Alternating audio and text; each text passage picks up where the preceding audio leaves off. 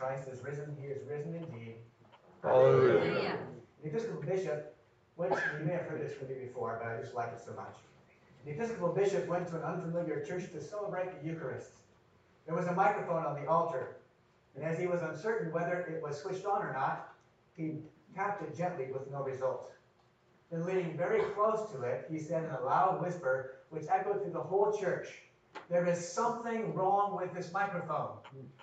To which the congregation responded by saying, "And also with you." Isn't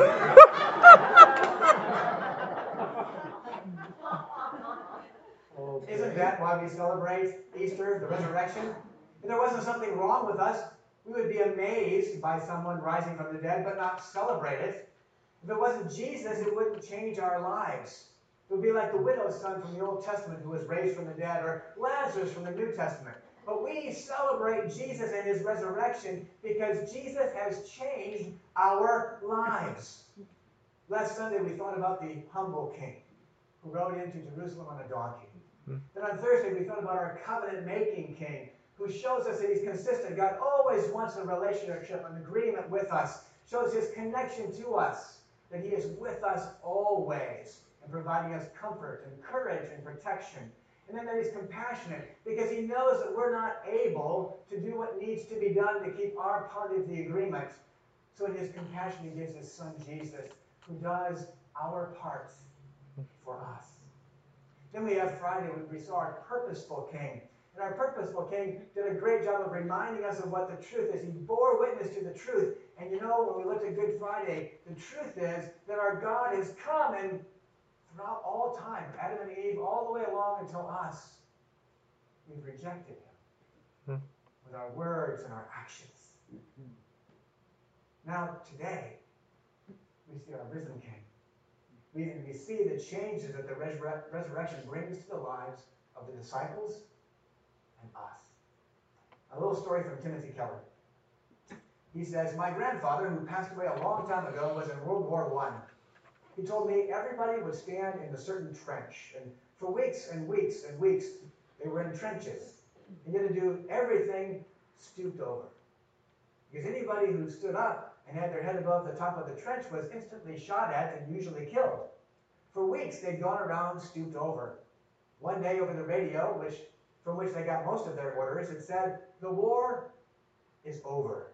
There's been a ceasefire, and the enemy on the other side is already evacuating. The war is over.' They had never gotten a wrong message on that radio channel. They had never been. There was no reason in the world not to believe it. So they were convinced." My grandfather said, "Now the real question was, who was the first person to stand up?" It's one thing to have a convinced mind. It's another thing to believe into that message. The resurrection story is about change.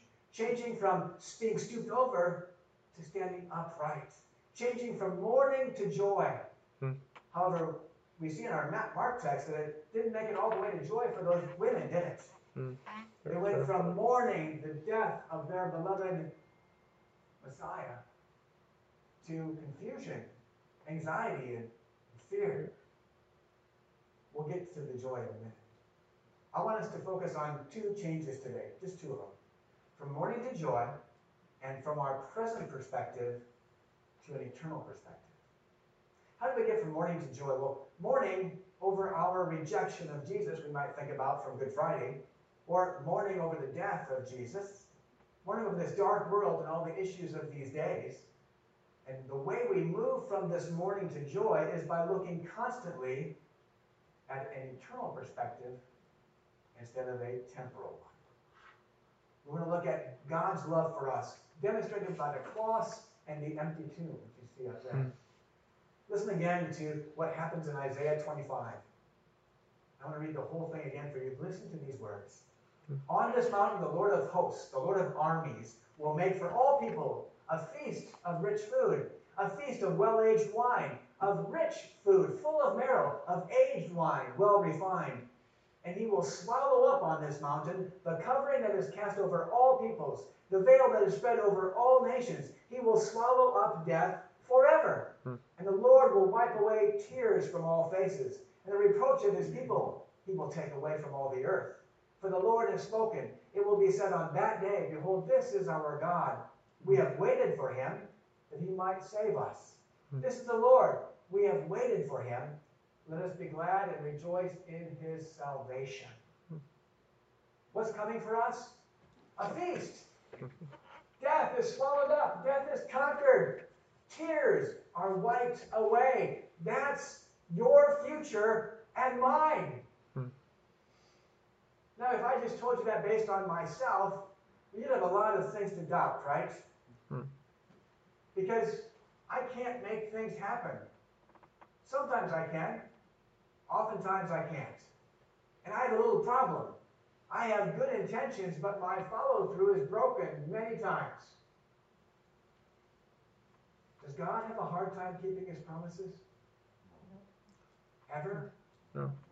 No, and all of his promises are true for us, are yes for us in Jesus. And so when he says, I have a feast coming for you.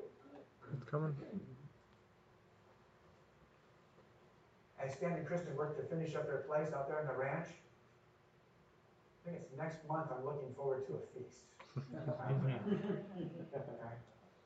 I'm going to eat like it's a feast. The thought of death, which we all fear, right? No one wants to die. You may not fear it. But death has been conquered, defeated. The whole idea of all of our tears wiped away. Can you imagine? Isn't that beyond imagination? How awesome that day is going to be. And that day is guaranteed by today's celebration.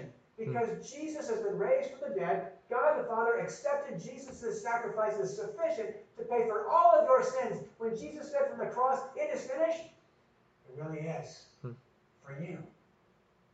Guaranteed.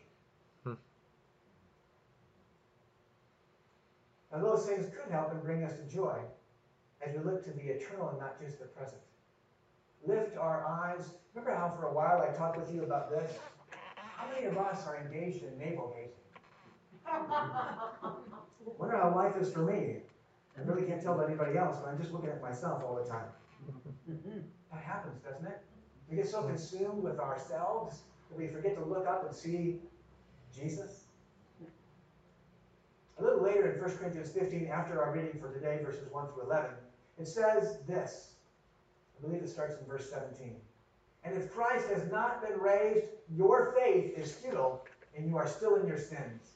Then those who have fallen asleep in Christ, those who have died, have perished. If in Christ we have hope in this life only, we are of all people most to be pitied. So if it's only for this life that Jesus' resurrection matters, we're the most to be pitied. Why would Paul write that?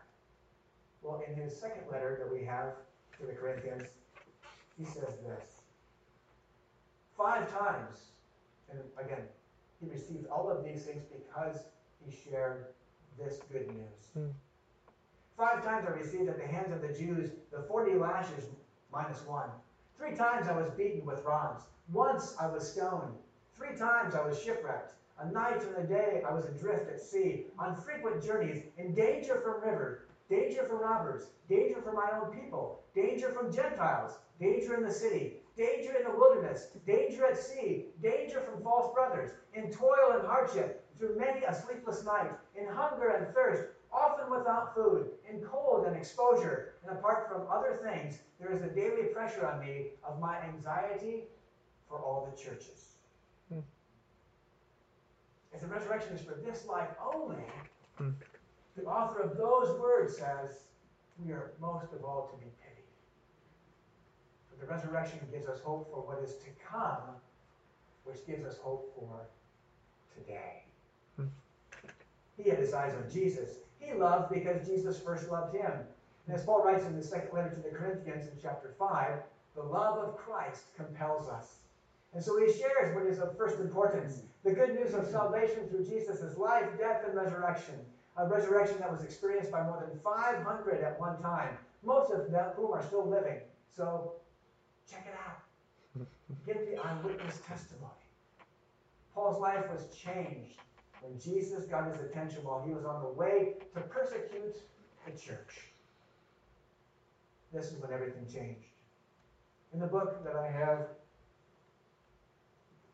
called Margin, I think it was written back in the 1990s, the author speaks about how things are changing so rapidly.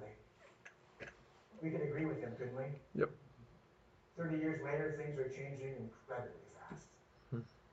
He speaks about unprecedented change and exponential change. It's just ramping up. It's fast. It's more and faster. It used to be, when he writes this graph, where the past kind of show us what's coming in the future. It was kind of like this. But now in these days, in these last decades, it's kind of been the past and now exponential change. He says, dealing the past doesn't always help us deal well with what's happening in the present or what's coming in the future, especially when it comes, as you and I know, to technology. Mm-hmm. Then he gives us an illustration. Now, some of you are smart enough to know this, or have studied this. It's not a matter of smarts. Some of you know this. I had no clue when I first looked at it. He said, if you took a piece of paper and folded it 42 times, a piece of paper, now, obviously, you can only get so many folds out of a piece of paper, right? So it's got to be a really, really big piece of paper. Okay? Really, really, can you say that with me? Really, really big. Really, really big. Okay? It's a really big piece of paper. Fold it 42 times. If you did that, how thick would it be? Any thoughts? About yay big? 42 times, it would go from the earth to the moon. No way. Check it out. 42 times, because it continues to exponentially grow, because you double the size, and you double the size, and you double the size, and you double the size, and you double it 42 times. Check it out. Give me some feedback later. Either say, you're stupid, you didn't know what you're talking about. Tell me that. Okay? It still works for the sermon, though. Say, wow, didn't know that. Check it out. Okay? 42 times. What I want you to think about is, just think, that's a shocking bit of news. Okay? And it can change how we think about things a little bit if we look into it. The news of Jesus brings unprecedented, exponential change into people's lives. We don't just kind of keep doing this. Like Paul didn't say, I used to really trust in who I was as this Pharisee, and now Jesus came along and I'm kind of the same person. No, he changed. It was like, I lived a certain way, following all the rules of the law, and now Jesus came. And my life is completely different. The question I want you to think about, first I want you to think about this. We have an ultimate salvation that's coming. We want to have this kind of thinking so we don't think just about the here and now, my strength, my power, my ability, my status, my performance, my resources. But I want to think Jesus has given me himself, his life, his resurrection life. Now by the power of the Spirit, he lives within me. I am changed. I have the Garden of Eden, new heavens, new earth to look forward to. I have a feast. I have no more tears to look forward to. And the question I want you to think about throughout today is this. How has the resurrection of Jesus changed your life?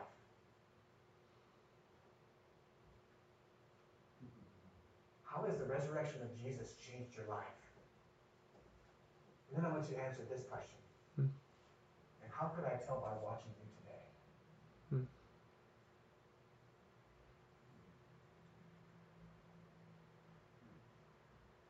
Of first importance for Paul was to share the gospel in which those in Corinth were to stand and to be saved.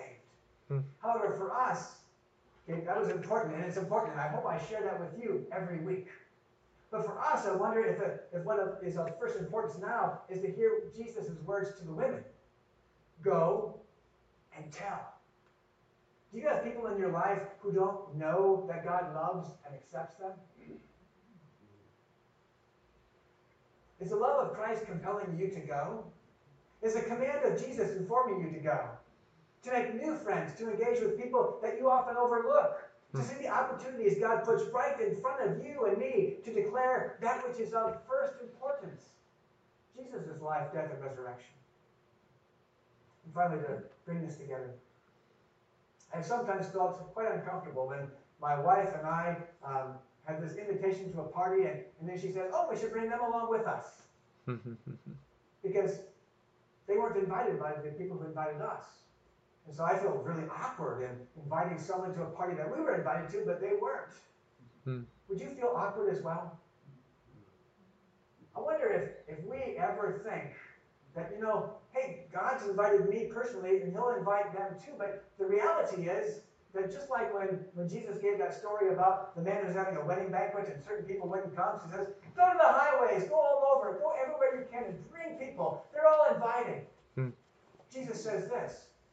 He wants all people to be saved and to come to a knowledge of the truth. Do you know what? Jesus invited you. Jesus invited me. And through us, he wants everybody